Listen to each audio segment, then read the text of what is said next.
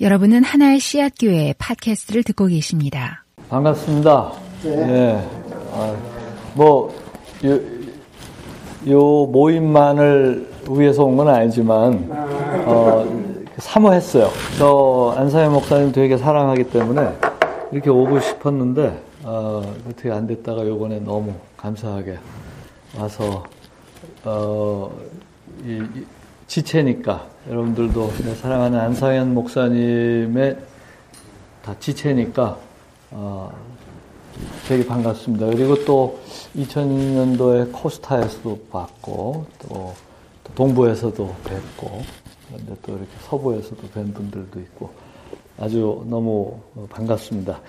어, 이 박 삼 일 동안 어, 그, 여러분들과 그 로마서 말씀을 갖고 어, 좀 그, 글쎄 어, 로마서 전체를 다 할 수는 없겠죠. 근데 중요한 몇 가지 개념들을 어, 같이 여러분들하고 좀 생각하면서 어, 우리의 신앙과 우리의 삶에 어, 하나님이 주시는 그 어떤 은혜들이 있었으면 참 좋겠다고 생각이 됩니다. 로마서를 보면은 그 바울이 로마서 일 장에서도 어 뭔가를 나눠주고 싶어서 그 로마에 있는 어 그리스도인들에게 가고 싶어하는 그런 마음이 있는데 어 저도 좀 그런 심정으로 온 것 같고 또 여러분들에게만 뭐 나눠줄 수 있는 그 어떤 시혜자의 입장보다도 저 역시 또 이렇게 같이 말씀을 나누면서 저도 또 주께서 또 만져주시는 그런 은혜를 사모하면서 이 산을 올라왔습니다. 제가 그 옛날에 우리 하나름 교회에서 이제 사역을 그 목사님하고도 같이 있었고 했을 때 한 삼 년 동안 우리 청년부를 제가 담당해서 일 년에 두 번씩 그때 좀 뭐 교회가 좀 어려운 상황도 있어서 외부 강사 모시기도 뭐 해가지고 제가 일 년에 두 번씩 수련회를 그냥 이렇게 왔어요. 그 생각이 지금 막 나는 거예요. 너무 그때가 그 그리워요. 그래서 우리 그 친구들하고 지금은 뭐 다 거기도 오십이 가까이 되고, 어, 내가 아홉 커플인가를 주례를 했는데, 예, 그래서 지금 가면 이제 손주들도 뭐 커가지고, 어, 이렇게 좀 매년 오면은 뭐 홈커밍 데이처럼 이렇게 만나요. 그래서 여기를 올라오니까, 어, 그때 우리가 요, 요세미티 쪽도 갔었던가? 하여간, 하여간 요 어디도 꽤 갔어요. 하여간. 어, 근데 그때 생각이 나서 여러분들 보니까 참, 어, 그때의 생각들이 이렇게 소록소록 나면서, 어, 근데 세월은 지나가지고 그게 벌써 몇 년 전이에요. 한 십육 년, 십칠 년 전인데, 아, 거울을 요즘 잘 안 봅니다, 제가. 어, 무슨 뜻인지 안 목사님만 아실래나? 어, 어디다가 해놨더라? 어, 어, 이게 그 한글 성경이, 어, 이게 인터넷이 있어야지 되는 건데 영어 성경하고 원문 성경들은 나오는데 예, 한글은 또 여기 있나 보다. 예, 예. 그 로마서 일 장을 한번 좀 같이 봤으면 좋겠어요. 인터넷이 여기가 안 되니까 예, 요거는 요걸로 보고. 한글 들어왔어요? 예, 근데 좀 더 많이 봐야 돼가지고 요건 네 절밖에 없어서. 예. 아 예. 감사합니다. 예, 나도 여기 있어. 어, 로마서를 이렇게 보면은 어, 바울 사도가 로마에 있는 이미 믿는 성도들에게 쓴 편지라는 것을 우리가 알 수 있죠. 어, 로마의 그 교인들이 또 그 당시에 뭐 편지가 갔을 때 다 읽을 수 있는 입장은 아니고 역시 교회의 그 리더들이 읽고 그것을 또 그 당시에 조그만 교회들이 많이 있었으니까 뭐 사이즈에는 상당히 차이가 있었다고 늘 얘기들을 합니다만 학자들이 그래서 어 이 바울의 서신을 받으면은 이제 그것을 돌아가면서 읽, 읽혀주고 또 그걸 또 해설을 해주고 하는 이제 그런 식의 예배 편지의 형태가 있었죠. 어, 그래서 어, 이 편지를 썼을 때 이제 우리가 이 성경을 읽으면서 추측하는 거는 어, 이 일반 성도들 이제 뭐 그 당시에 기독교 역사가 짧았으니까 오래 믿은 신자 뭐 대대손손 믿은 신자들 없고 다 새 신자들이 많이 있었을 거 아닙니까? 또 이방 사회고 그래서 어, 이 편지를 줬을 때 사실 어, 이 로마서를 받는 사람들은 어, 이 교회 지도자 격인 사람들이 많이 있었어요. 그래서 그들이 먼저 이해를 하고 그 다음에 같이 읽고 쉐어를 했기 때문에 그리고 어, 또 보면은 바울은 어, 이 바울 서신이 사실은 어떻게 보면 우리가 생각하는 그 복음서입니다. 우리가 복음서라고 했을 때 복음서 하면 복음 전도서로 생각하기가 쉬운데 그 그 이 복음서 그러니까 가스펠 그 마태, 마가, 누가, 요한 복음서를 보면은 예수님의 이야기잖아요. 그러니까 예수님이 복음이라고 하는 거를 어 이제 우리에게 알려주는 그런 뜻에서 타이틀 자체도 교회 역사 속에서 복음서라고 이렇게 명명하고 있는데 실제로 그 복음을 설명해주는 복음 전도서라고 얘기할 수 있는 부분들이 이제 바울이 기록한 서신서들이라는 것을 알 수가 있습니다. 그래서 그 예수님이 어떤 의미가 있는지를 깨달을, 깨닫기 위해서는, 어, 이 바울 서신서들, 특히 이제 로마서 같은 경우에는 뭐 대단한 거죠. 칼빈 같은 사람들이, 어, 결국 루터도 그렇고, 어, 자기들이 글을 썼을 때 로마서의 어떤 그 순서를 쫓아서 결국 집필을 하고 복음을 설명하고 예수가 누구인가를 증명하는 그런 작업들을 했기 때문에 사실 로마서는 너무도 중요한 뭐 성경 전체가 다 하나님의 감동으로 어, 기록된 서, 어, 그 하나님의 말씀이지만 로마서는 특별히 어, 의미가 있다고 생각이 됩니다. 그리고 개인적으로도 저는 어, 처음부터 뭐 예수 믿는 집안에서 그렇게 그 태어나서 모태신앙으로 산 사람이 아니고 한때는 어, 불교의 승려가 되려고 그 문턱까지 갔다가 성경을 읽다가 회심을 한 사람이기 때문에 어, 복음서를 많이 읽었어요. 마태, 마가, 누가, 그, 마태, 마가, 누가, 요한 복음서를 계속 읽으면서 어, 그 뭐, 구도자의 입장에서 계속 무언가를 찾고 있었는데 어, 그 예수에 이렇게 막 빨려 들어가면서 이 예수를 더 알고 싶다고 생각을 어, 하는데, 어, 복음서만 계속 읽었는데, 그때가 제가 이십 대 초반에 군대에 있었을 때입니다. 미군 부대에 있었는데, 어, 산에서 일을 하면서 계속 이렇게 성경을 이제 한영을 대조해 가면서 나름대로 이렇게, 어, 뭔가를 찾기 위해서 성경을 읽는데, 로, 사도행전에 읽는데 도저히 뭔 소리인지 모르겠어요. 이상한 지명 이름들 뭐 나오고 막 그러잖아요. 그래서, 대충 이렇게 넘어가고 로마서에 왔다가 로마서에서 로마서를 읽는데 저에게 감동이 오고 그때 내가 이, 이 예수를 믿어야 되겠다라고 하는 확신이 와서 저는 성경 읽다가 예수님을 영접을 했습니다. 그러니까 영접이라고 하는 말도 우리 이제 기독교 용어지 영접. 근데 그 당시에는 뭐 교회를 어, 싫어했고 어, 핍박도 했고 그랬던 사람이니까 교회 용어는 잘 모르고 어, 불교식으로 제가 예수님을 영접을 했어요. 그래서 여러분들 혹시 절에 가보셨는지 모르겠는데 음, 제가 이제 비교 종교학을 가르치기 때문에 우리 학생들을 어, 막 보내 뭐 힌두 사원, 모스크 사원 뭐 그다음에 최근에는 나이로비에도 불교 사원이 하나가 생겼어. 그래가지고 거기도 요번에 숙제 내주고 왔는데 어, 그 이 보면은 어, 이 예불 드리는 게 있어요. 그 모든 종교가 나름대로 그 예배 형식들이 있는데 어, 그 형식 중에 이제 그 어, 또 잊어버렸다. 세월이 지나니까 다행이지. 아직도 연불을 외우고 있는데 그건 잊어버렸네요.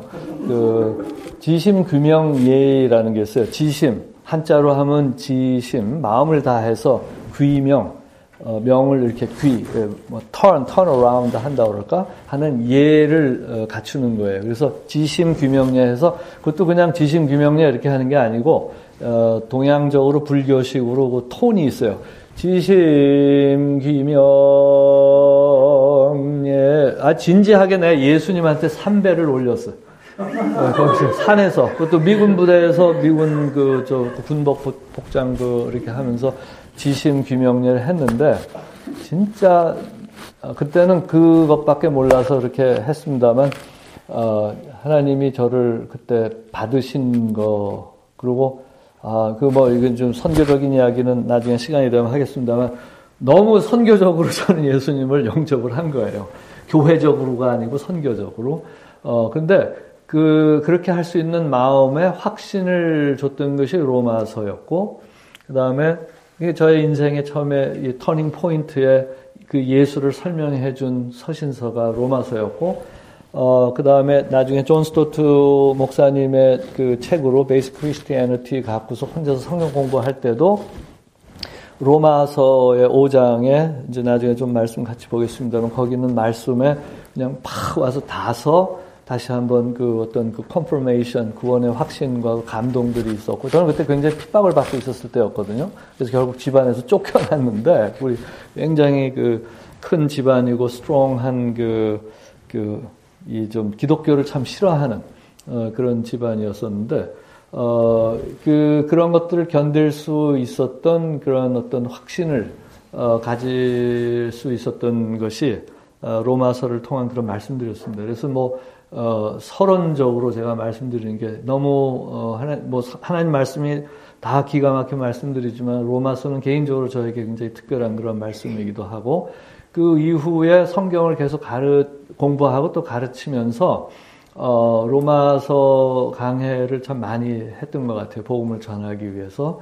어, 그리고 이제 저는 그 전공 쪽이 무슬림 이벤젤리즘 쪽입니다. 그 이슬람, 제가 그 저쪽에 있는 대학에 프로그램을 계속해서 마스터 프로그램에서 이제 피에이치디까지 한 것이 전부 이슬람 관련된 그 프로그램이에요. 그래서, 어, 저는 그 이제 목사지만, 어, 학교에서는 anthropologist로 anthropology of religion 해서 interreligious studies, 그러니까 그 기독교 입장에서 타 종교들을 연구하는 쪽에 그런 어, 그 학문으로 치면은 이제 그런 쪽을 맡아서 이제 저쪽 학교에서 교수하고 지금 십육 년째 지금 하고 있습니다.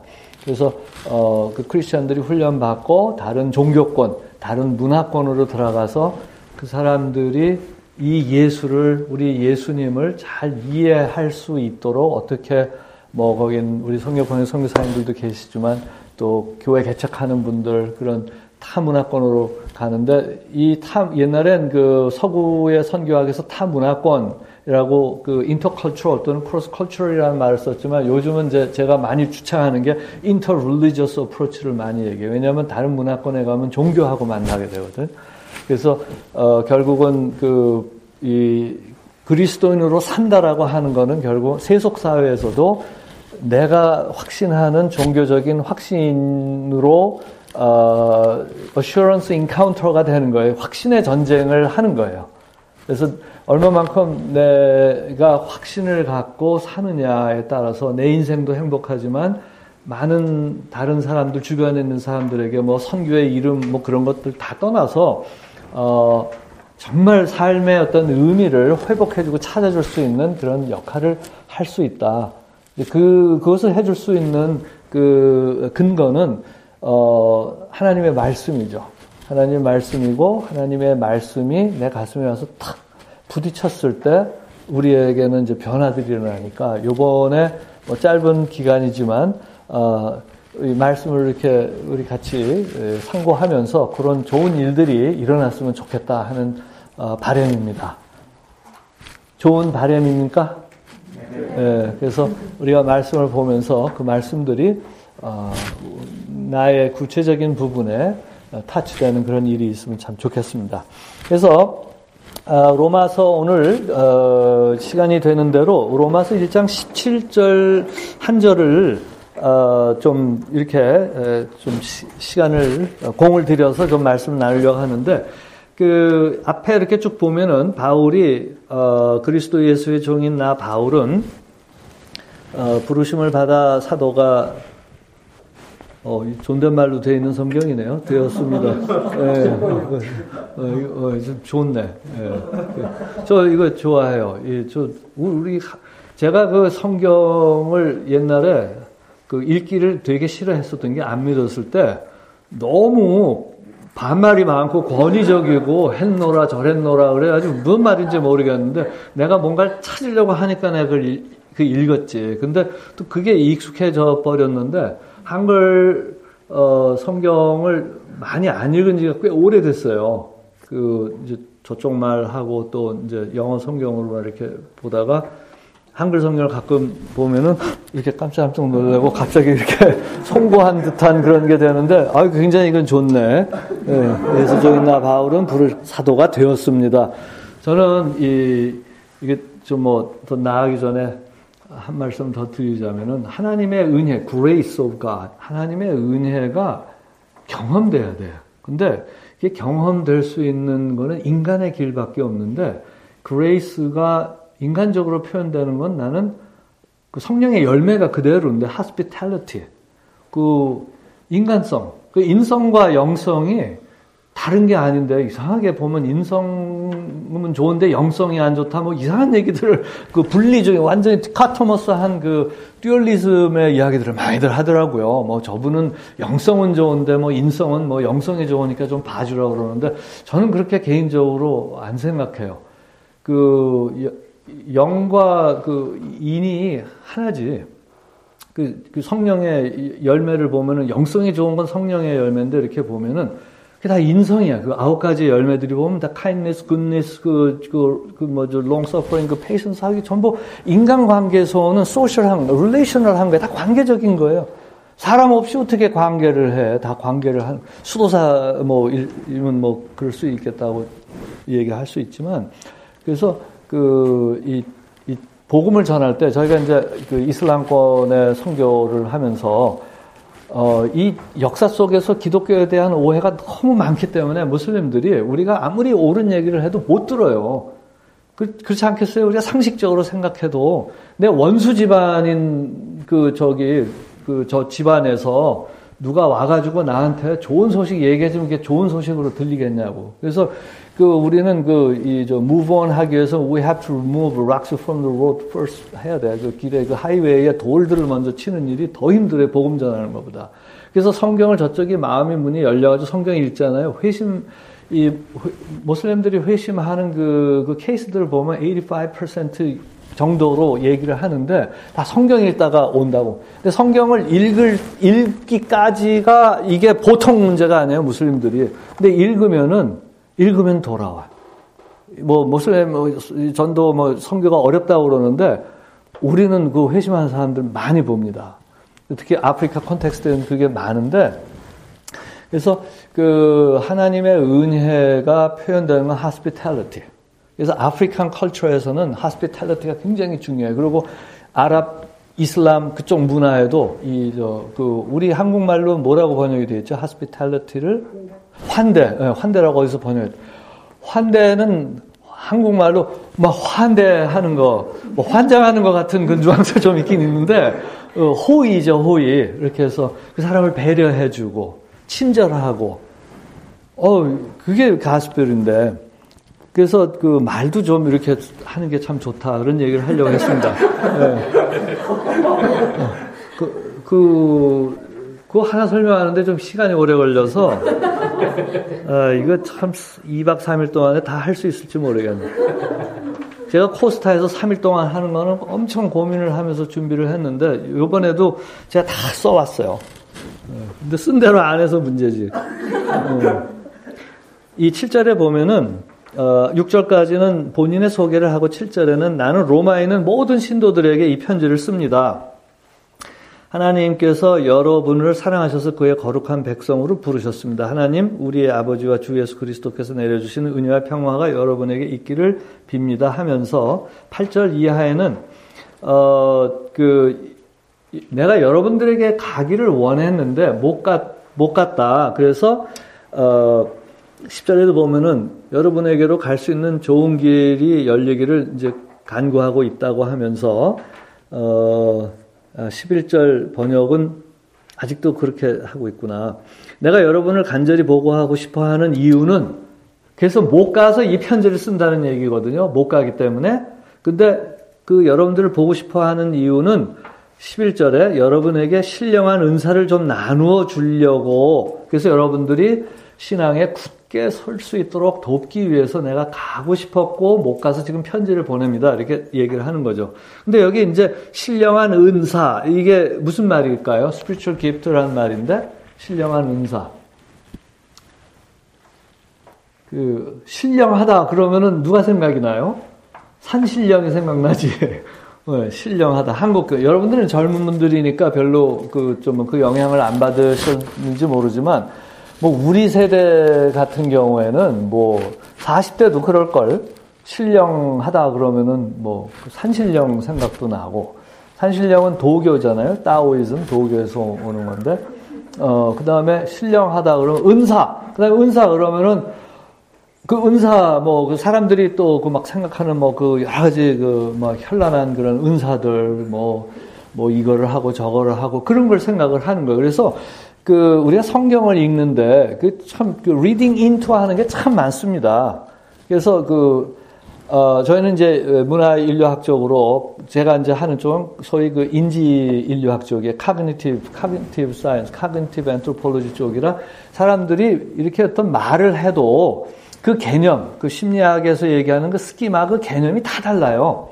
그래서 뭐 grace, 은혜라고 얘기를 해도 그 은혜의 경험에 따라서 다 다르다고. 그렇기 때문에 내가 생각하고 있는 거를 남에게 임포즈할 수가 없어. 왜냐하면 경험이 다른데, 저 사람이 경험을 못하고 있는데 내가 경험을 한 거를 아무리 설명을 해도 그거 경험이 되지 않으면은 그 개념이, 그 어, 이미지가 형성이 안 되는 거죠. 그, 그게 뭐가, 어, 개념이 형성돼야 느낌도 오는 건데. 그러니까, 그 옛날에 서구 중심의 선교에 많은 그런 하자들이 있었는데, 이제 그 길을 또 우리 그 한인들도 또 쫓아서 할 수가 있는 그런 위험성들이 있어서, 저희는 아주 그, 저는 이제 선지자적인 그런 심정으로 그렇게 하지 말고, 저분들의 세, 생각 속에 우리가 들어가 볼 수 있는 거.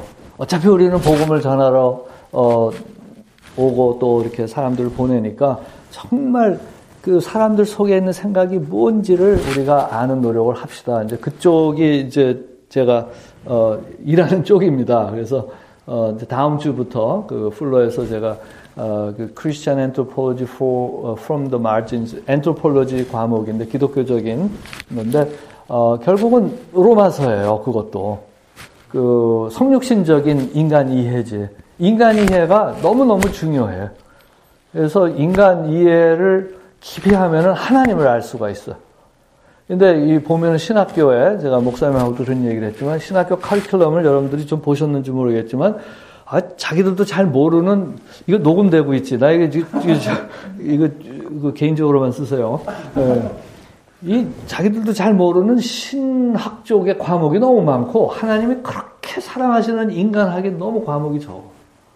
나는 그거를 너무 뼈아프게 내가 느껴가지고, 내가 어, 어디 이제 신학교 이게 이제 세미나리에서도 가르치고 또 이제 지금 하는 그런 모든 사역들 가운데서, 정말 하나님이 이해하시는 인간, 하나님이 어떻게 사람을 보시는가, 다시 말하면 하나님이 어떻게 사람들을 사랑하시는가를 정말 더 이해해 보려고 애를 많이 쓰고 있습니다. 우리가 하나님을 이해를 하는 거는, 그 하나님이 그 아들을 아낌없이 내어 주실 만큼 사랑하신 인간을 통해서 우리가 또 하나님을 이해할 수가 있는 거예요. 그러니까 그 하나님이 우리를 그냥 다른 타종교에서처럼 얘기하듯이, 나를 믿어라, 뭐 이슬람에서 얘기하는 것처럼 나를 믿어라, 안 믿으면 죽는다라든지, 그 뭐 이렇게 이렇게 믿으면 이렇게 이렇게 해라라고 명령만 하는 그게 아니에요. 제가 비교 종교학을 이렇게 하면서 너무 기독교하고 다른 종교들하고 비슷한 것도 많지만 극명하게 차이가 나는 부분이 바로 바로 그거 하나예요. 성육신이에요. 하나님이 진, 인간이 돼서 오셨다는 거는 아무 데서도 찾아볼 수가 없어요. 비슷한 이야기들은 있지만. 그래서 그 하나님이 오실 수밖에 없었던 그런 이유들, 뭐 이제 그걸 제가 이 박 삼 일 동안 여러분들하고 좀 더 다 아시겠지만 좀 나누겠습니다만, 그 성육신의 그 사건을 우리가 복음, 기쁜 소식이라고 얘기하는데, 그 성육신이 주는 의미는 이건 너무너무 많아요. 무궁무진해. 그 중에 하나가 하나님을, 저도 이제 하나님 믿은 지가 오래됐는데 하나님을 더 알고 싶고 더 그분을 만나고 싶고 또 어떻게 하나님이 나한테 이런 일을 하실 수가 있을까 하는 그런 막 그냥 고통스러운 그런 순간들도 제 인생에 꽤 있었고, 그러면서 그 하나님 도대체 왜 이런 것들을 허락하셨을까? 아, 난 다 안다고 생각했고 성경도 가르치고 설교도 하고 목사로서 했지만 시간이 지나면서 내가 아는 하나님의 그, 그 지식의 양이 너무 적고 하나님은 점점 크고 그다음에 이제 다른 문화권에서 다른 종교권에서 사람들을 만나면서 그들이 경험한 예수 안에서의 하나님 이야기를 들어보면은 이건 또 내가 이 코리안으로서 그 경험한 또 내가 그 제한된 문화권에서 경험한 어, 그 하나님 이야기보다 또 더 큰 이야기들이 있기 때문에 이거를 아 당신은 틀렸어 이렇게 믿어요 하지 않고 그들에게 귀를 기울이면서 그 광대하신 하나님의 그 엄청나게 크심과 관대하심과 환대하심과 사랑하심을 많이 배워요. 그건 다 알 것 같은데 하나님을 알면 알수록 더 목말라. 더 알고 싶어. 그래서 성경을 읽고 그래서 다시 성경으로 들어가면 성경이 또 다시 읽혀지고 다시 느껴져. 그래서 그런 신비한 경험들을 해. 그거보다 더 큰 신비는 없는 것 같아요. 그래서 하나님을 어, 알아가는 어떤 그, 어, 그, 그 기쁨, 하나님을 알아가는 기쁨도 있지만 하나님을 알아가는 고통도 있어요. 근데 그 하나님을 알아갈 수 있는 그 길잡이는 이제 세월이 쭉 흐르면서 제가 깊이 깨달은 게 뭐냐면은 사람이야. 사람 속에서 하나님을 찾는 거야. 왜? 하나님이 당신을 가장 확실하게 계시한 게 누구냐면 인간이에요. The image of God. 하나님의 이미지라고 하는 거는 그 image of God 할 때 이거는 너무 추상적인 개념이에요. 이걸 그 이미지라고 영어에서 번역하고 한국말은 하나님의 형상이라고 이렇게 anthropomorphic하게 이렇게 번역은 했지만 그게 뭔지를 어떻게 하냐고 하나님의 형상이라는 게 뭔지 신학자들도 이걸 놓고 끙끙대면서 과연 무엇일까를 성경 전체에서 찾아보고 교회 역사 속에서 찾는데 그 하나님, 분명한 건 뭐냐면 그 하나님 자신의 그 어떤 그 하나님의 본질적인 그 어떤 것이 가장 잘 나타난 게 어디냐? 바로 여러분이에요. 저예요. 사람이에요. 아, 그 한국의 문재인 대통령이 사람이 먼저다. 그 교회가 그 얘기를 했어야 되는데 문재인이 먼저 얘기를 했어. 네, 사람이 먼저다. 사람이 중요한 거예요. 얼마나 인간이 중요하고 귀했으면은 신 자신이 다른 종교에서는 상상도 못하는 일을 신 자신이 하셨다고. 신이 신이 인간이 돼서 이 땅에 와서 인간처럼 살고 그 인간을 위해서 죽어주고 인간의 가장 고통의 근원이 되는 죄의 문제를 자기가 다 뒤집어 쓰고 억울하게 십자가에서 죽었다라고 하는 이거는 믿을 수가 없는 사건이에요. 그래서 쉽게 복 받으려고 하나님 예수님 믿, 믿습니다. 이거는 진짜 예수를 모르고 예수를 그저 많은 신 가운데 하나 복 잘 주는 능력의 어떤 그런 신 정도로 생각해서 믿으면 그렇게 믿을지 모르지만 진짜 그분 안으로 깊이 들어간다면은 우리는 믿는 것 자체가 그렇게 와 할렐루야 뭐 이렇게만 안 돼요. 나는 예수를 믿으면 믿을수록 디프레션이 더 생기는 것 같아요. 좀 잘 못하고 있는 건가? 지금 설교를. 예수 잘 믿고 행복하게 지금 해야 되는데, 디프레션이라니, 이 단이 나왔나? 아, 근데 행복해요. 행복한, 행복한 것 같지 않아요? 제가 이렇게? 얼마나 해피하게 사역하는데, 즐겁게. 근데 세상을 바라보면서 왜 디프레션이 오느냐? 그 하나님을, 하나님을 사랑하니까, 그 하나님을 모르는 세상을 생각할 때 디프레션이 온다는 얘기지. 그래서 저는 그 디프레션도 여러분들한테 좀 나눠드리고 가려고 해요. 세상을 바라보면서 안타까운 마음이 좀 들어야지. 예, 그죠? 그러면은 좀 디프레션이 좀 생기면은 이제 성공을 한 거죠. 근데 이제 디프레션 생기기 전에 먼저 기뻐야 돼. 예. 그래서 우리는 그 영적 조울증이다, 뭐 이렇게 얘기할 수 있는. 예. 어, 저는 뭐 그 영적이 아니라 신체적으로도 약간 조울증 기질이 있어요. 예. 근데 그것도 영적인 생활을 하는데 도움이 많이 되는 것 같아요. 하여간 다 필요해. 네, 여러분, 제가요, 그, 내 간증 집회도 뭐 하고 좀 다니고 그랬는데, 이, 이 저기 샤머니즘적인 집안에서, 무속 집안에서 태어나서 박수 무당, 예, 수양 아들이, 그러니까 religiously, ceremonially 이제 이렇게 adopt된 그런 것도 있었고, 그 다음에 그분이, 어, 승려가 되셔서 불, 불가에 귀의를 하셔서 나도 불교 신자가 됐고, 그래서 그분의 격려로, 나의 수양 아버지죠. 어, 그분의 격려로 제가 이제 승려가 되려고 고등학교도 다 안 마치고, 이제 중, 승려가, 어, 되려고까지 했었어요. 하면서 뭔가 인생이 그 괴로운 그런 부분들이 이제 저한테도 있었기 때문에 그렇게 뭔가 왜 사는가? 왜 사는가? 왜 사람은 죽는가? 그거를 내가 십 대에 고민을 했다니까. 예. 왜 살, 그, 스님이 한참 얘기하는 거 들어보면은요, 공부를 열심히 하고 일을 열심히 해야 될 이유가 없더라고. 그래가지고 내가 출가를 결심을 한 거지. 어차피 인생은, 어, 이렇게 윤회하고 죽고, 뭐 이렇게 죽고 또 윤회하고 하는데, 열심히 살아야 될 이유가 뭔가, 이제 그런 생각을 이제 했던 거야. 그런데, 어, 나중에, 그, 그게 틀린, 틀린, 완전히 틀린 말은 아니에요. 그런데, 어, 그, 해결을, 해결이 안 되는 게 뭐냐면, 근데 인간이 그럼 그렇게 무의미한 것 뿐일까 하는 것이 이제 저로 하여금 하나님을 찾게 했던 거죠. 그래서, 어, 그거를 이제 성경을 통해서 나의, 어, 이게, 이 변화가 일어난 거는 내가 누구인가를 찾고 확인한 다음에 변화가 일어났어요. 그건 엄청난 기쁨이에요. 내가 누구인가를 알게 됐을 때. 그, 그, 그 영화에도 나오잖아요. 그 기억을 잃은 사람이 나중에 기억이 생각났을 때 그 기쁨. 그거는 기억 상실을 안 해본 사람들은 잘 모르지. 근데 막 그냥 그 기억이 나고, 아, 맞다, 맞다 이랬을 때 그 기쁨이 있잖아요. 그 자기를 회복하고 자기를 찾은 다음에 그때 오는 그 기쁨이 있은 다음에 자기를 못 찾는 사람들을 바라볼 때 안타까운 마음. 그게 이제 내가 얘기하는 디프레션이죠. 그, 그 병리적인 패솔로지컬한 그런 디프레션이 아니라 영적인 디프레션이 있어요. 복음을 전하는 사람들은. 진짜 세상을 하나님의 시각으로 바라보는 사람들. 이제 그런 것들이 좀 같이 나눠줄 수 있으면 참 좋겠다. 이런 생각입니다. 그래서 바로 그거를 나누고 싶은 마음에서 바울은 이제 갔는데 그, 이제 가려고 했는데 못 가서 편지를 보냈는데, 그 용어의 신령한 은사라는 요 말이, 어, 이 많은 한인들, 한국 분들에게 이제 방해가 됐었다는 걸 얘기하다가, 어, 아, 언제 끝나냐. 큰일 났네.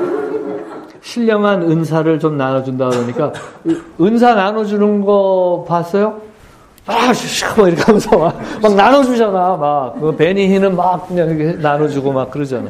그래서 그거 나눠받으려고 하고 막 그냥 그렇게 하고, 그래서 그게 아니다 이거지, 여기서. 그럼 그 신령한 은사가 뭔가를 성경 로마서 전체 맥락에서 보면은 그 굉장히 간단해요. 그거는 복음입니다. 어, The Gospel of Jesus Christ예요. 예수 그리스도가 누구신가, 그리고 우리가 누구인가, 그리스도 안에서 우리에게 어떤 일이 일어나는가, 그러므로 우리가 어떻게 살아야 될 것인가, 그 얘기예요. 그게 신령한 은사야. 그런데 여기에는 엄청난 자기 정체성, self identity의 문제, 어, 그냥 심리학적으로 self esteem의 이야기가 아니에요. 우리의 그, 아, 너는 뭐, you're a good man, 뭐, 그, 뭐, 그 아주 당신은, 당신에 대해서 자신감을 가지세요 하는 그 심리적인 그 어떤 그 encouragement로 끝나는 게 아니고, 실제로 누구인가를 하나님이 하신 일에 의해서 보여주는 거예요. 우리가 누구인가를. 그 다음에 그러한 정체성을 회복한 사람들이 가, 갖는 소위 그 heavenly 그 ethic들이 있어요. 그 하나님 나라에 그 신령한 어떤 그, 그 행동의 그 어떤 그, 어, 그, 그, 뭐라 그럽니까? 그, code of conduct가 있다고. 삶의 어떤 그, 그 원, 원칙들이 있다고. 그거를 어, 가르쳐 주는 거예요. 그게 신령한 은사예요. 굉장히 에티컬하고 모럴하고 도덕적이고 그러면서 책임감 있는 어떤 그 핍박 아래에서도 살 수 있는 철학을 결국은 어, 바울이 나눠주고 싶은 거죠. 이것이 바로 우리가 이렇게 사는 그런 어, 그 사람들이다. 이, 이것이 바로 우리가 추구하는 가치고 이것이 바로 우리가 어, 갖는 소망이고 그게 바로 철학 아닙니까? 나는 인생을 이러, 이것 때문에 이렇게 산다. 나는 인생을 왜 사는가? 제가 왜 살지?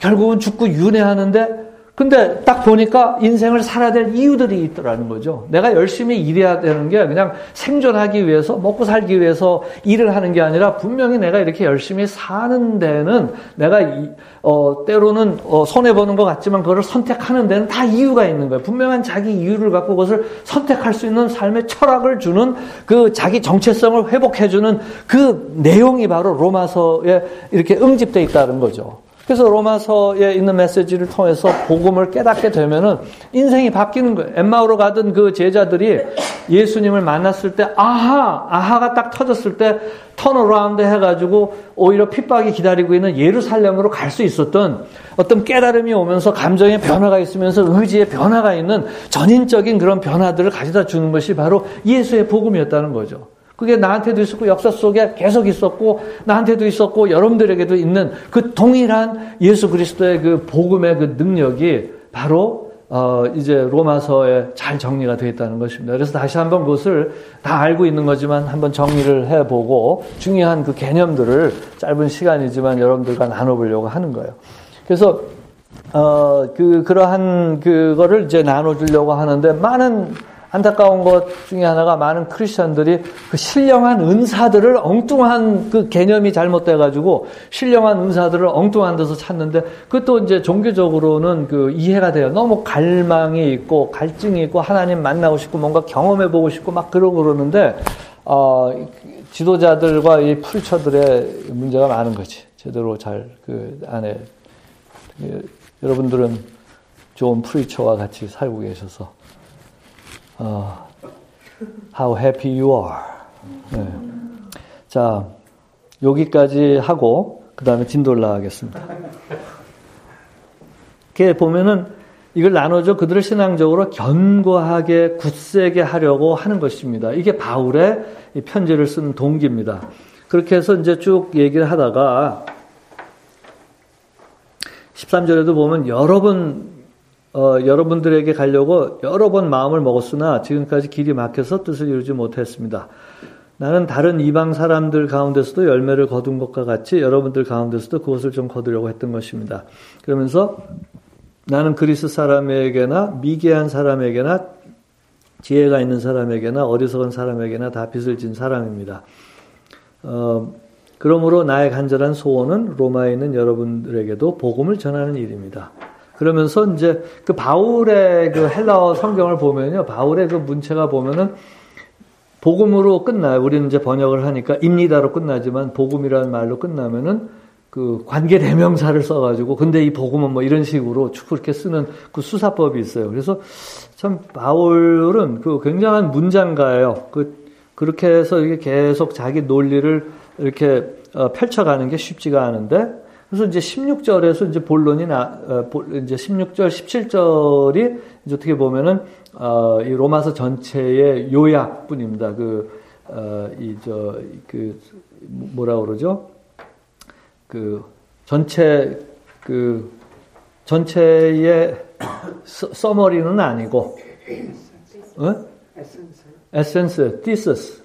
같은 거예요. 그래서 그 십칠 절에 가기 전에 또 십육 절에서 나는 복음을 부끄러워하지 않는다고 얘기를 하죠.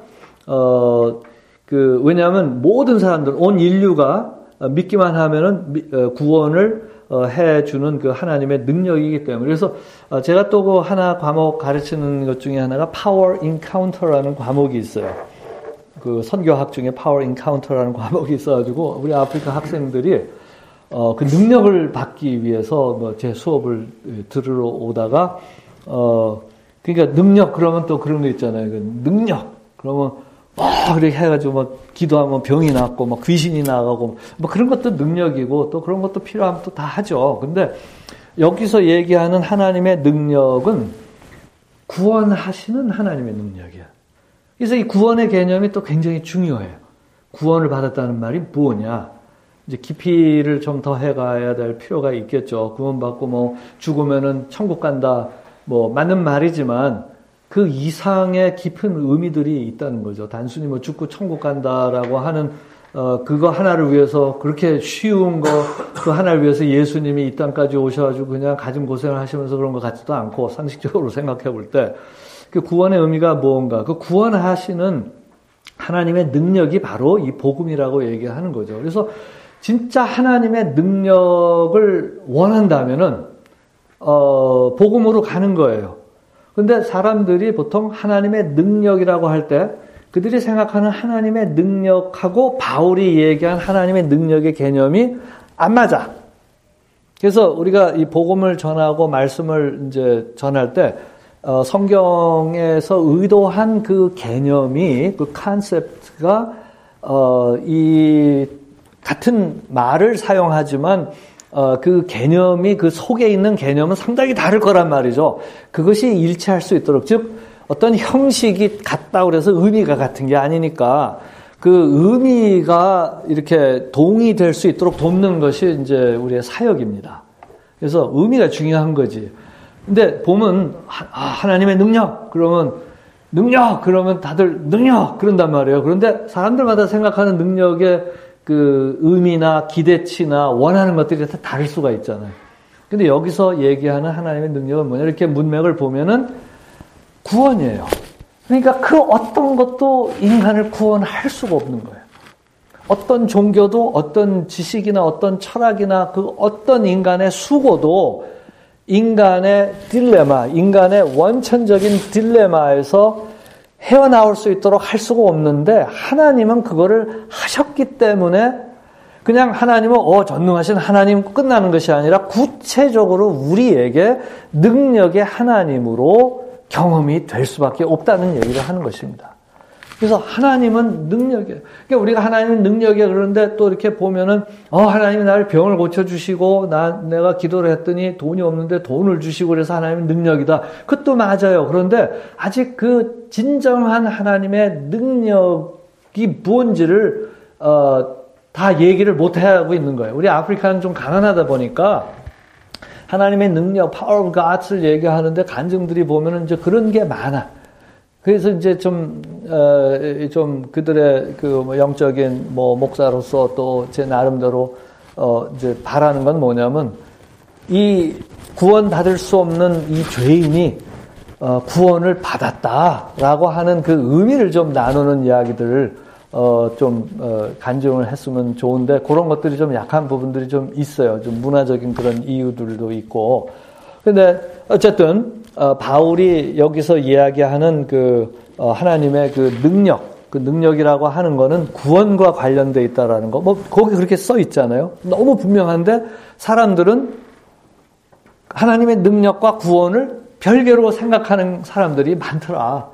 여러분은 혹시 안 그러셨습니까? 하나님의 능력, 그러면은 내가 원하는 걸 해줄 수 있는 그 ability, 그거를 생각하고, 구원은 뭐 이미 구원 받았는데 당연한 것처럼 구원을 오히려 우습게 생각을 한다든지 또는 뭐 기초적인 걸로 생각을 하고, 사형리로 예수 처음 믿을 때나 구원을 얘기하는 것 같고, 그리스도인으로 사는 삶 속에 구원은 이미 받은 그 어떤 그 뭐 그 엔트런스 티켓 정도로만 생각을 하는데 그렇지가 않다 이게. 구원이라고 하는 것 자체를 우리는 every day, every moment 우리는 그 구원을 누리고 사는 거예요. 그래서 회심이라고 하는 것도 conversion, 회심했다라고 하는 것도 과정입니다. 이미 구원을 받아서 회심했지만 이 회심이라고 하는 거는 어, 그, 빌립보서에서 바울이 또 얘기하고 있지만, 일 장 십이 절에서 얘기하고 있지만, 두려움과 떨림으로 이루어 가는 거예요. 그거는 구원 받았기 때문에 두려움과 떨림이 생겨. 구원을 안 받은 사람은 두려움과 떨림이 생기지를 않아. 구원 받았기 때문에 두려움과 떨림으로 내가 받은 구원을 이루어 가려고 하는 그 파라독스 같은 역설적인 그런 마음이 속에 생기는 거예요.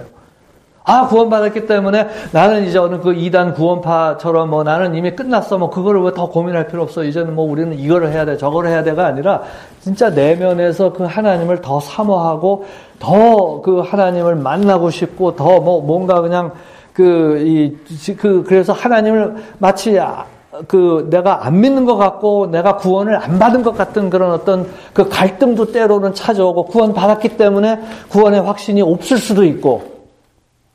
무슨 말인지 이해가 가시나요? 구원을 받았기 때문에 구원의 확신 때문에 고민하는 사람도 있단 말이에요. 구원을 안 받은 사람은 구원에 대해서 고민을 할 수도 있지만 그, 이, 그, 이 고민의 내용이 다르겠죠.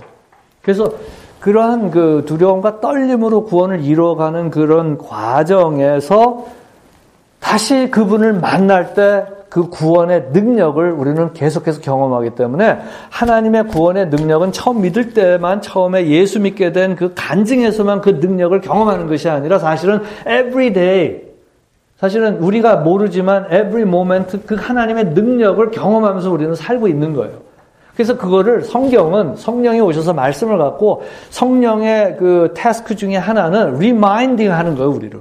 그 저도 그 성령이 보내셔서 왔어요. 믿습니까? 그 믿어야 되는데 내 자의로 온 것 같아. 어, 이거 나 하나님이 보내셔 왔다고 믿어. 나는 내가 그냥 우리끼리 얘기해서 온 거지만 그 뒤에는 하나님의 섭리가 있다는 걸. 그래서 그 그 리마인드를 시켜 주시는 거예요. 그 리마인드를 통해 가지고 우리는 하나님의 그 구원의 능력을 계속해서 경험하는 것입니다. 그다음에 십칠 절. 그러면서 이제 하나님의 능력입니다 얘기하고 십칠 절에서 하나님의 의를 얘기를 합니다. 하나님의 의가 복음 안에 나타납니다. 근데 이 십칠 절은 우리 성경 번역 선교사님들도 어, 계시지만 이 십칠 절이 참 어려운 구절이에요. 제가 이 저 이 그 로마서 주석서를 그 뭐 복음주의 쪽이나 또 좀 리버럴한 분들 것도 좀 이렇게 보면은 그 굉장히 어려워들 하는 거를 알 수가 있어요. 근데 제 나름대로 그 지난 많은 그 세월 동안에 제 나름대로 이제 확신을 한 것이 이제 지금 여러분들하고 나누려고 하는 내용입니다. 그, 어, 십칠 절에, 십칠 절이 로마서 전체의 키 verse라고 우리가 얘기할 수 있는데, 하나님의 의라고 하는 개념, 어, 이제 복음을 설명하는데 십칠 절에서 그 복음을 한마디로 딱 요약을 한다고 볼 수가 있죠. 하나님의 의가 복음 안에 나타나는데, 어, 이게, 요거보다 옛날 한글 성경으로 한번 봐야 되겠네.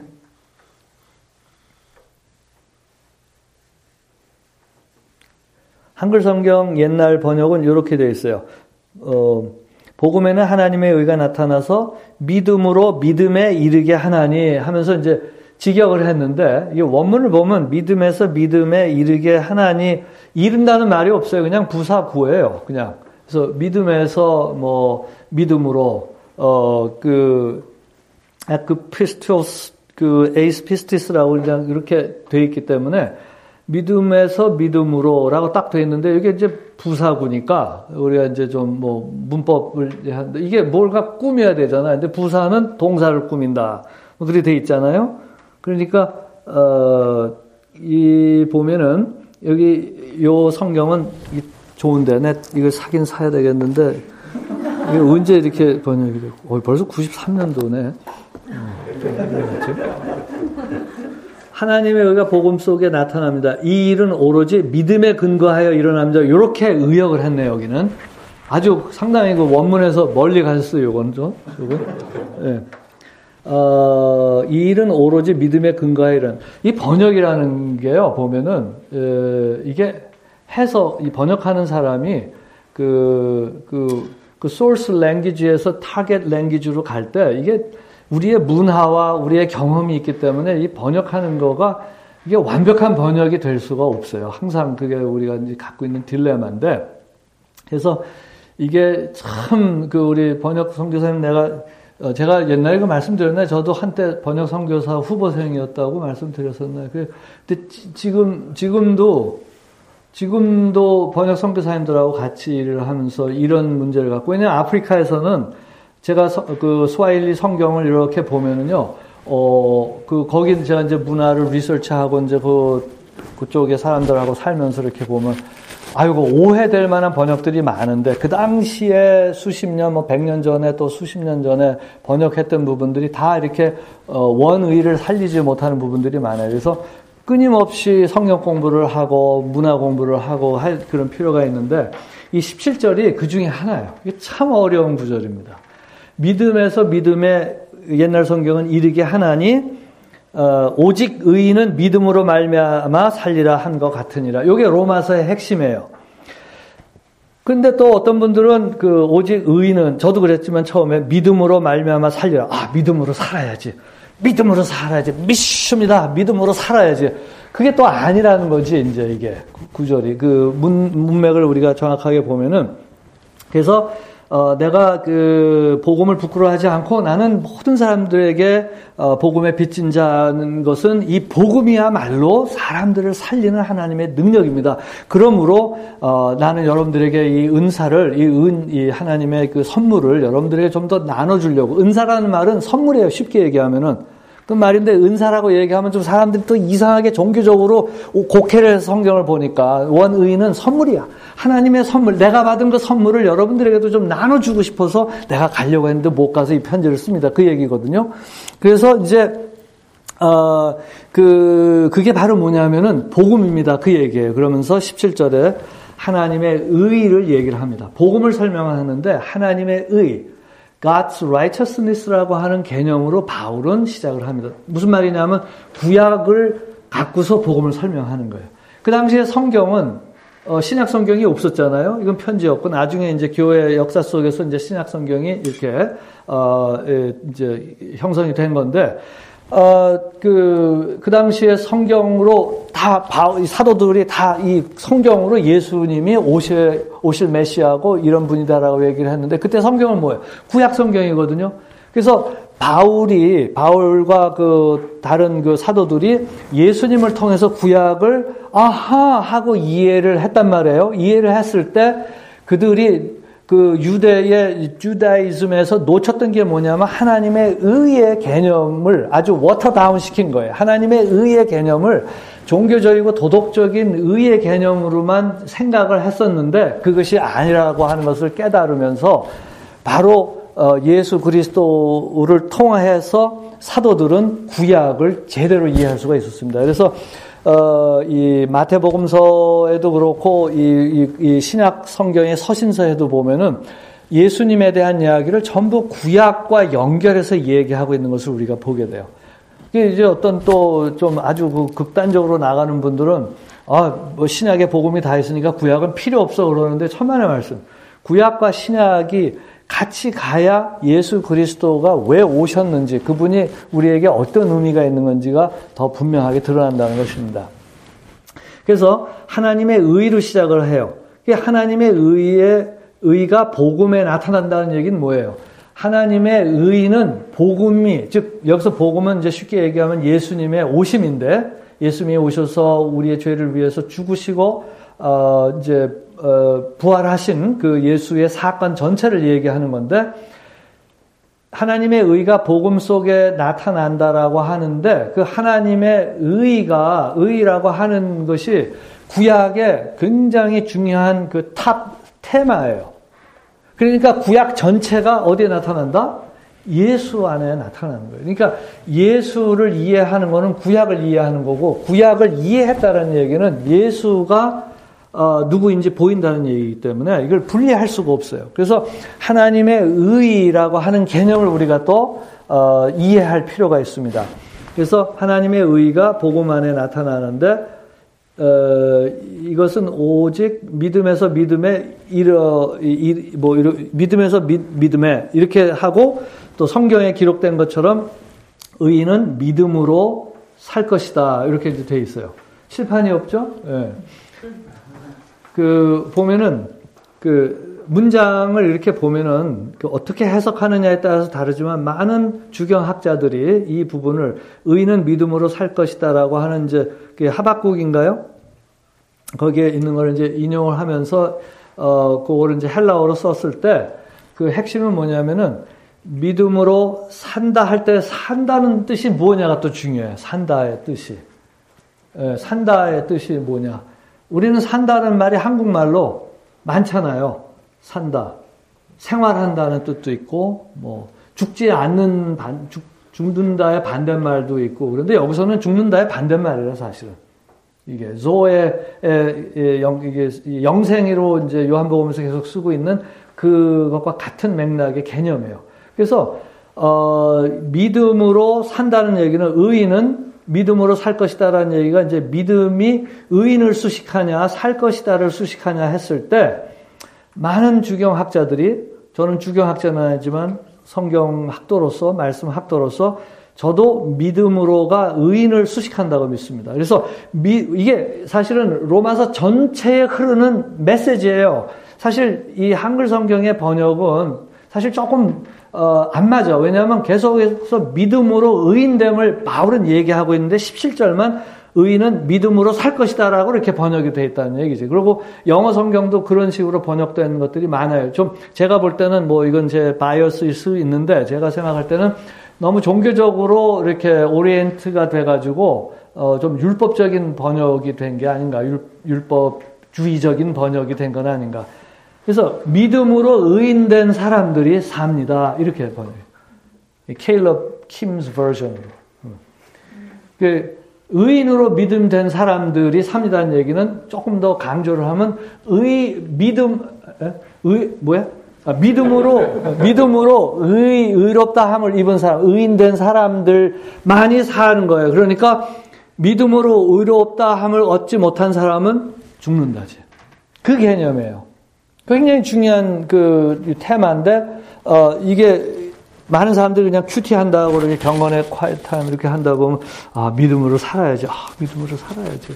이게, 그, 그렇지. 믿음으로 살아야지. 그거는 맞는 얘기지. 그런데 원의는 원래 그, 이, 이 바울이 여기서 의도했던 거는 믿음으로 의롭다 하심이 되었, 의롭, 어, 믿음으로 의인 되었다라고 하는 게 더 중요한 거란 얘기죠. 여기서 얘기하는 게. 바로 그 사람들만이 산다. 그러므로 그 의인된 사람으로서 이 세상에서 어떻게 살아야 될 것인가가 이제 로마서 십이 장에서부터 나오는 얘기들이에요. 생각의 변화를 받아서. 그 생각의 변화를 받는다는 것도 앞에 십일 장까지의 내용을 빼버리고 또 어떤 분들은 어, 생각의 변화를 받으라 그러는데 이 변화에는 기준이 필요해요. From what to what? 그게, 그 변화에 그게 있으죠. 그리고 그 변화해야 될 근거가 뭐, 그게 바로 복음이거든. 우리의 정체성이거든. 그래서 우리의 생각의 변화의 중요한 부분들이 뭐냐면 내가 누구인가를 아는 데에서부터 출발한다는 거죠. 그래서 이제 그런 로마서를 전체 흐름으로 일 장에서 십육 장까지를 이게 또 일 장에서 십육 장도 후세 학자들이 이게 구, 장과 절을 나눴지 편지는 한 장에 한 장, 그죠? 바울이 처음에 썼을 때 파피루스에 써가지고 이거 보냈을 때 몇 장? 로마서는 몇 장? 십육 장이었던 그러는데 그때는 한 장이야, 한 장. 예, 한 장인데 나중에 학자들이 그냥 뭐 이제 일 장, 이 장 이렇게 해서 이제, 어, 이렇게 흐름에 따라서 이제 나눈 것 뿐이죠. 그래서, 어, 그, 어, 믿음, 그러니까 여기서 중요한 게 이제 개념이 오늘 다 하려고 했는데 못하고 이제 내일 해야 될 것 같아요. 예, 하나님의 의의 의미가 뭐고, 예, 그 다음에 믿음의 의미가 뭐고, 의인의 의미가 뭔가. 요 세 가지 중요한 개념을 더 말씀드리는데 오늘은 어, 조금만 더 할게요. 요거, 하나는 요거 중요한 거 끝내야 돼. 어, 어, 믿음에서 믿음에 이르게 하나니. 옛날, 그, 이제 요, 옛날 개역 성경에 있는 그 내용, 그 부사구에 대한 설명을 좀 할게요. 어, 성경 로마서 전체를 여러분들이 좀 시간 나는 대로 한번 쭉 계속해서 이렇게 한 장의 편지로 쭉 한번 읽어봐 주시기를 바랍니다. 앞에 믿음은, 믿음에서 믿음에 이르게 하나니에 많은 사람들이 믿음을 어, 뭐, 믿음에서 시작해서 믿음으로라고 번역도 하고, 또, 뭐, 믿음이 성장했다는 그런 뜻으로도 번역을 하고 그러는데, 아까도 말씀드린 것처럼 제가 혼자 얘기를 하면은 당신 혼자 생각이요. 그럴 수 있어서 제가 많은 복음주의 주경학자들이 이렇게 하면서 제가 레퍼런스를 말씀을 드리는데, 많은 분들이 그, 이, 요, 요 구절 자체가 그렇게 단순한 게, 뭐, 그 당시에 초대교인들은 잘 이해할 수 있었겠지만, 어, 요게 그 굉장히 어렵기 때문에, 뭐, 그 학자들의, 주경학자들의 논의가 많은데, 결론 내린 게 뭐냐면은, 이 믿음이라고 하는 말, 자, 이 믿음이라고 하는 말이 어디서 온 말입니까? 이게 피스티스라고는 돼 있지만, 어디서 온 말일까요? 이게 구약적인 개념이라니까? 구약의 믿음은 뭘까? 우리가 이, 저, 오늘도 그 구약의 히브리 말을 좀 했는데, 믿음이라는 말. 아멘이에요, 아멘. 아멘. 아멘, 그, 보면은, 어, 어디 있지? 그, 이사야서, 이사야서를 한번 누가 좀 보실까요?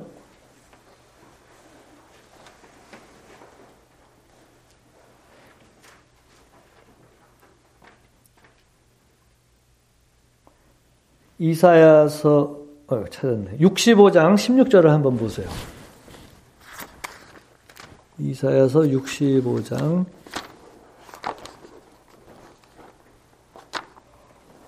십육 절을 한번 보시면은 뭐냐? 이거 한번 읽어봐 주실래요? 육십오 장 십육 절.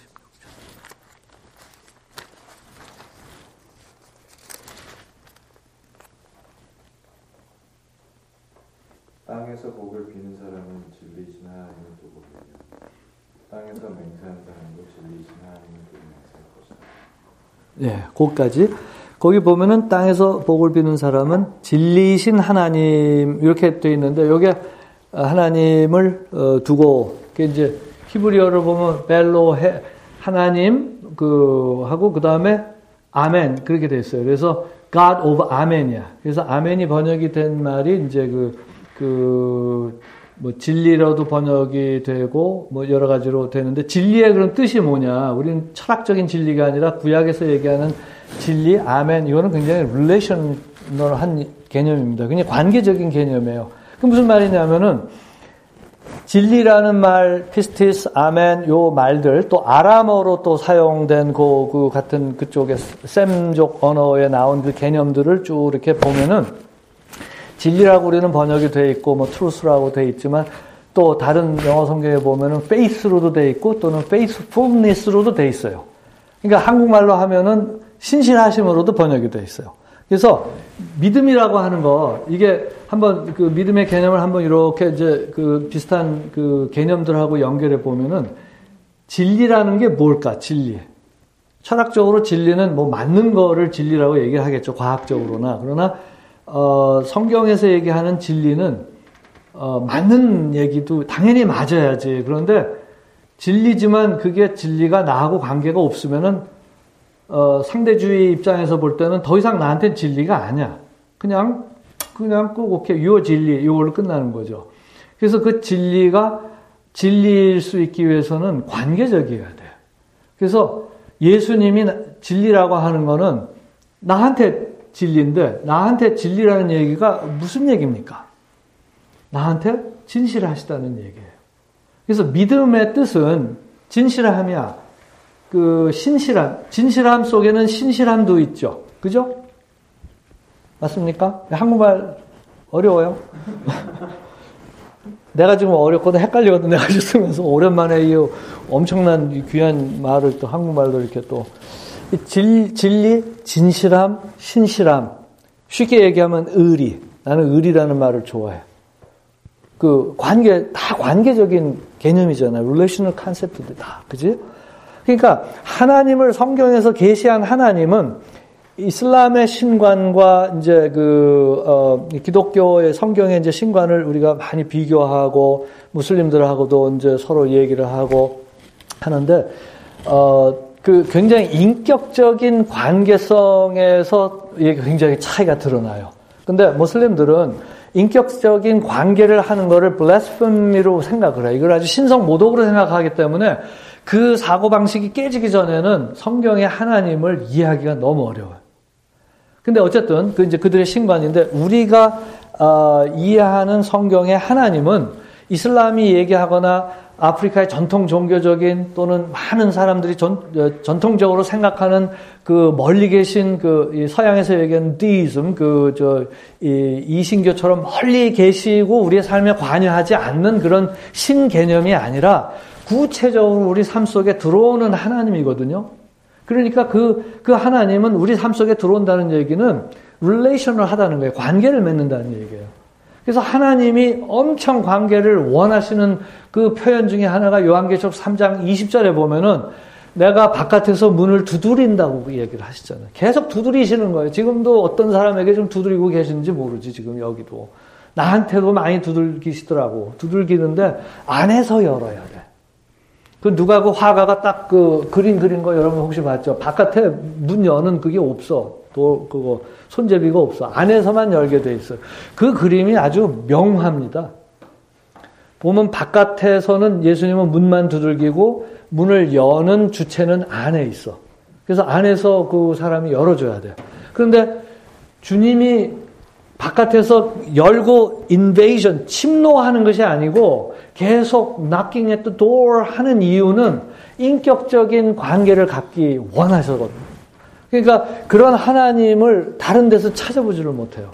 제가 비교 종교학을 하면서 그들이 갖고 있는 힌두이즘 같은 경우에는 그 브라만이라고 얘기하는 그 신 개념이 그 힌두 신학자들 가운데서도 그 신이 굉장히 그 멀기 때문에 그 impersonal하게 비 인격적인 어떤 그런 신 개념으로 이해하는 그런 학파가 있고, 그 신이 그 인도에서 얘기하는 삼위일체가 있어요. 그 저기 그 창조자 브라마, 그 다음에 위슈누 해가지고 이제 maintainer, retain, retainer 이렇게 보호하는 그 신, 거기서 이제 크리슈나가 이제 그 아바타, 아바타 들어오셨죠? 영화도 나오고, 아바타로도 나오고, 어, 그러고 그 다음에 이제 시바, 그래서 디스트로이어 해서 삼신 개념이 있는데, 그래서 그 신이 너무 멀리 있기 때문에 그 신을 인격적으로 가까이 해보려고 하다 보니까 엄청나게 많은 그 삼신, 니 그 아바타로 나타난 그게 그게 그 수백만의 신들을 어, 힌 어, 힌두이즘에서는 이제 생각을 하는 거예요. 그래가지고 보면은 막 그냥 그 가게 보면 온갖 종류의 신들이 이, 뭐 많이 이렇게 있어. 코끼리 신, 뭐 몽키 신, 뭐 많이 있어. 근데 그 사람들하고 얘기하면 너무 진지해. 그래서 우리 학생들 이제 숙제 내부는 보내거든. 그 사람들에게 어떻게 우리가 복음을 나눌 수 있겠느냐.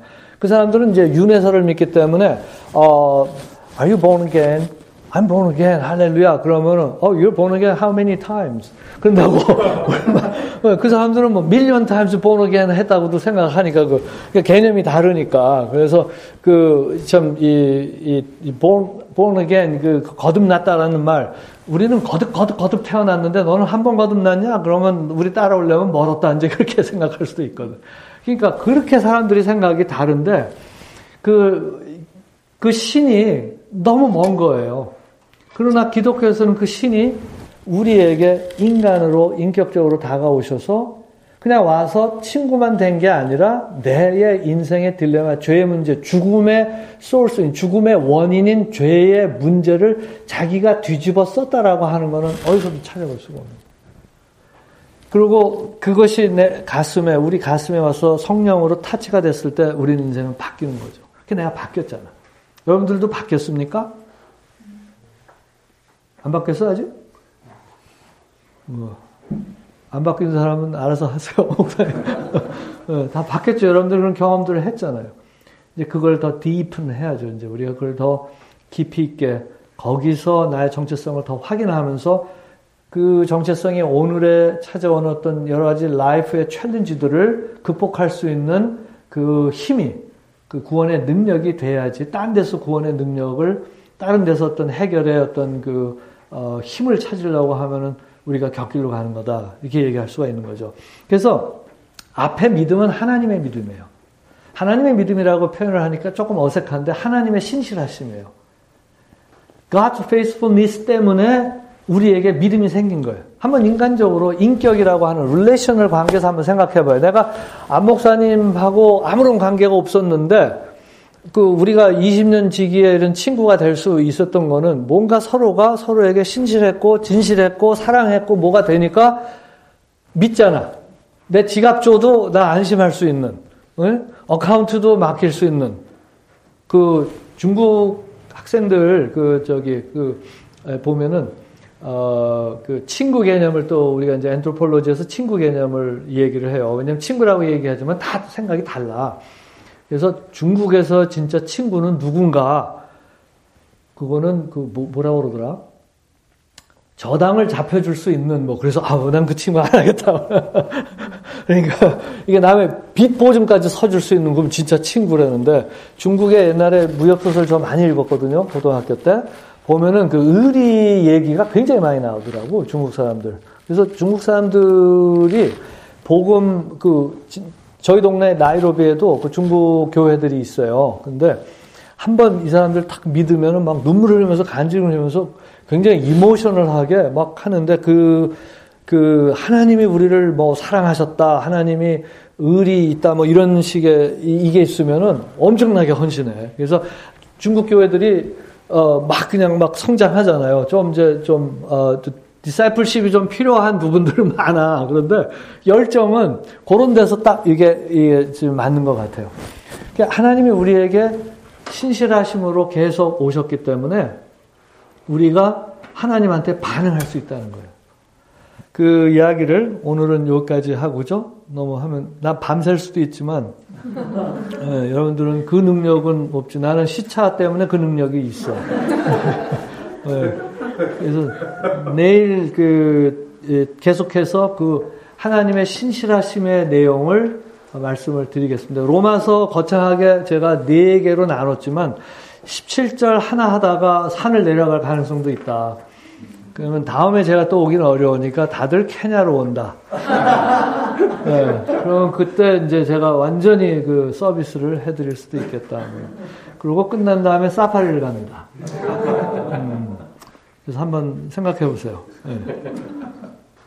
어, 저는 그 단기 팀이 오면 놀러 오라고 그래요. 또 이제 학, 뭐 학교에 있다 보니까 뭐 단기 와서 봉사할 게 없어. 내 대신 강의를 할 거야. 뭐 어떻게 하겠어. 네. 그래서 옛날에 사역했던 데도 가서 보고 그렇게 쭉 보면은 참 그 아프리카의 많은 보존들도 보고 아름다운 것도 보고 동물도 보고. 여러분들을 일단은 뭐 공식적으로 초청합니다. 오든지 말든지 그건 알아서 하겠지만 일단 나 초청했어요. 예. 그래서 이제 말씀을 이제 간단히 맺고, 그래서 그 진리신 하나님이라고 얘기할 때 단순히 철학적인 진리의 하나님이 아니라 신실하신 하나님, 페이스풀한 그 하나님, 진실하신 하나님, 변함없는, 진실의 개념 속에는 변함없다는 것도 들어가 있잖아요. 하나님의 사랑이 변함이 없다는 거죠.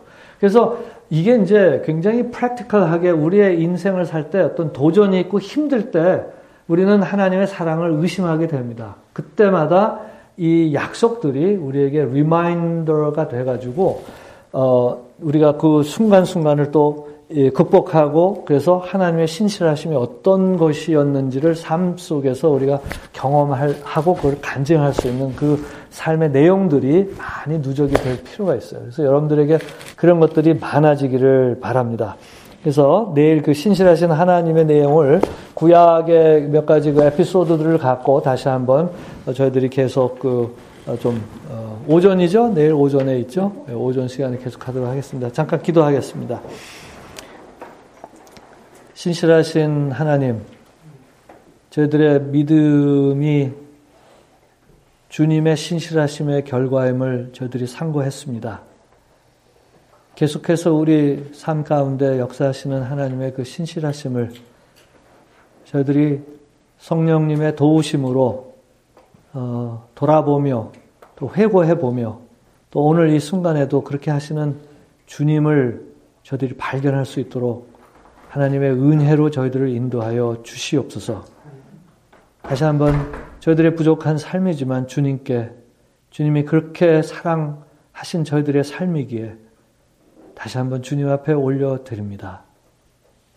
감사드리며 예수님의 이름으로 기도하였습니다. 아멘.